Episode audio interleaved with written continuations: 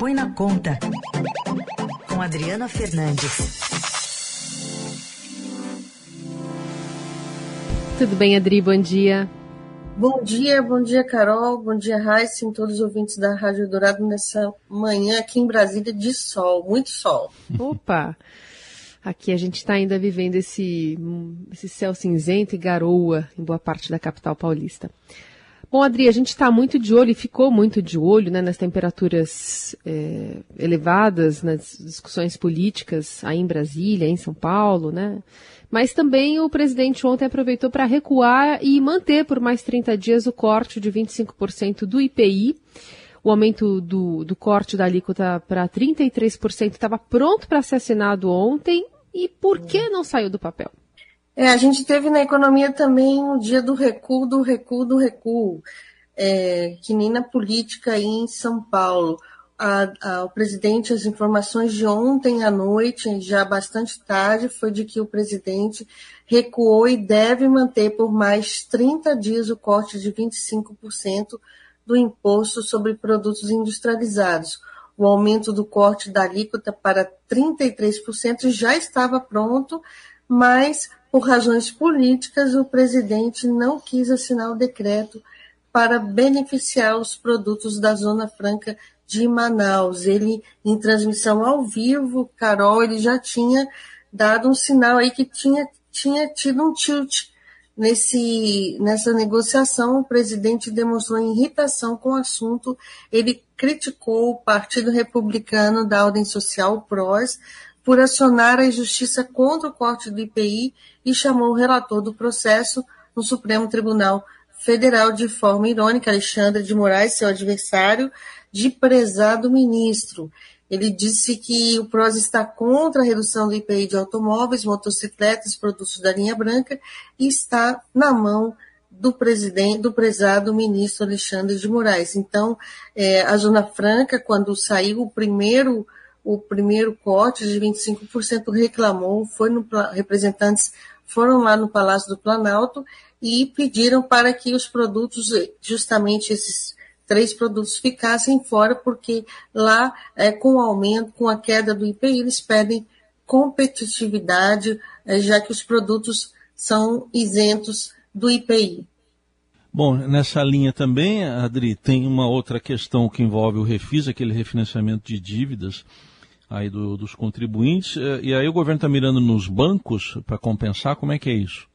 Novamente, Heisen, porque esse, esse embrólio do Refis é lá de janeiro. Não sei se os ouvintes, se vocês vão lembrar, o presidente é, é, foi um veta no veta de última hora. Esse projeto foi do Refis foi aprovado no, no final do ano passado, na última, na verdade, foi a última votação do Congresso.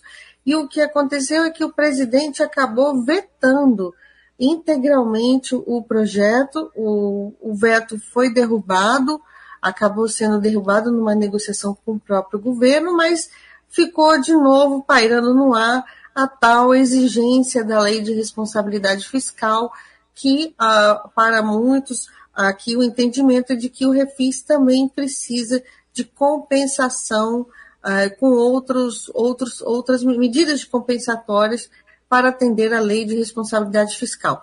Nesse sentido, volta à mesa do governo a possibilidade de é, taxar os bancos, com a, aumentar a taxação da contribuição social sobre o lucro líquido, essa CSLL, que os bancos já pagam uma alíquota mais alta, e, é claro, esse é um assunto muito delicado. O presidente da Febraban, Isaac, Sidney é, recentemente já tinha dado uma declaração dizendo que seria um tiro no pé aumentar o, o tributo dos bancos, porque, claro, segundo ele, essa conta ia parar no, nos consumidores, que afinal tomam o crédito. É, essa, esse é o cálculo. A questão é que o presidente deve estar olhando para os lucros também dos bancos, né? Que não têm sido poucos nos últimos anos, não? Exatamente. No ano passado o presidente já tinha é, aumentado temporariamente o lucro dos do, os bancos, né? Taxado mais o lucro dos bancos para, eh, vocês vão lembrar, o, a garantir um, por um período a, a, a desoneração do diesel. Foram, foram, foram alguns meses, volta agora à mesa de, uh, de discussão. É, eu conversei uh, com, é, com o economista-chefe da Confederação Nacional de Comércio, ele defendeu essa medida, defendeu, disse que, é, que essa, essa ideia de compensar com o aumento dos tributos, o nome dele Carlos Tadeu de Freitas, esqueci de falar, desculpa, ele defendeu essa ideia uh, de compensação com o aumento dos tributos sobre os bancos e lembra que as, muitas empresas no comércio estão inadimplentes e que o refis é muito importante nesse momento. E, e, é uma medida que tem ali um, um, caráter técnico, mas também ajuda, né, Adri, em, questões eleitorais, não é não? Taxar banco? Eu, eu, você acho que foi no ponto exatamente. É, é uma bandeira aí que política, o presidente quer sair bem junto à população, os bancos é, são sempre são sempre alvo é, de crítica, né?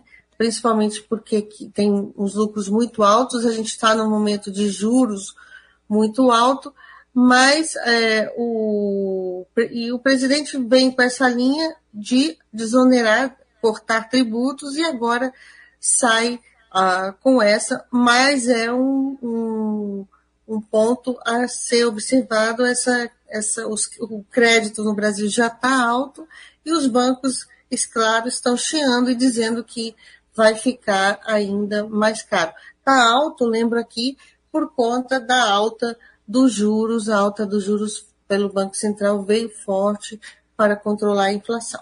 Adri, quero aproveitar aqui a sua presença para também destacar uma outra reportagem do Estadão de hoje, que é o presidente Bolsonaro bloqueando quase 2 bilhões de reais do orçamento secreto e o Congresso reagindo, né, uma medida que atinge as chamadas emendas de relator, que o nosso ouvinte, o leitor do Estadão já está acostumado, né, porque, enfim, a gente vem falando disso há algum tempo, buscando justamente equacionar as contas do governo ao teto de gastos e os parlamentares querem acelerar a liberação de recursos. De novo, também aqui, ano eleitoral volta à pauta.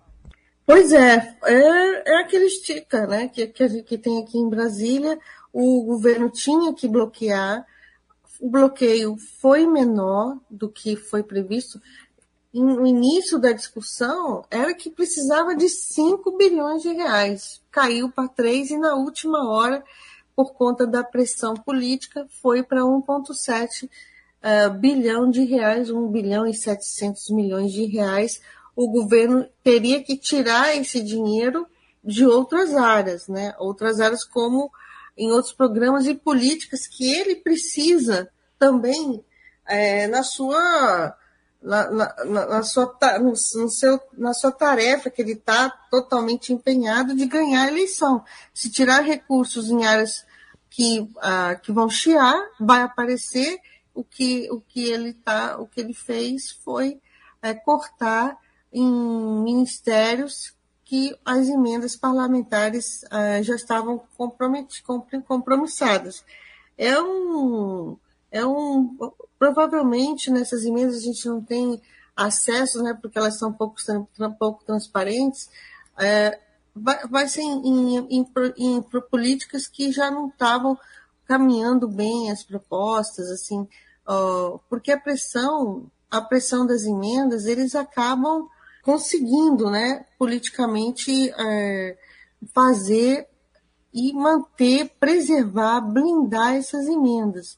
E o que o governo fez foi, nesse primeiro momento, bloquear para que uh, os, esse, esse espaço no orçamento fosse remanejado para outras áreas que perderam uh, espaço durante a votação do orçamento no ano passado.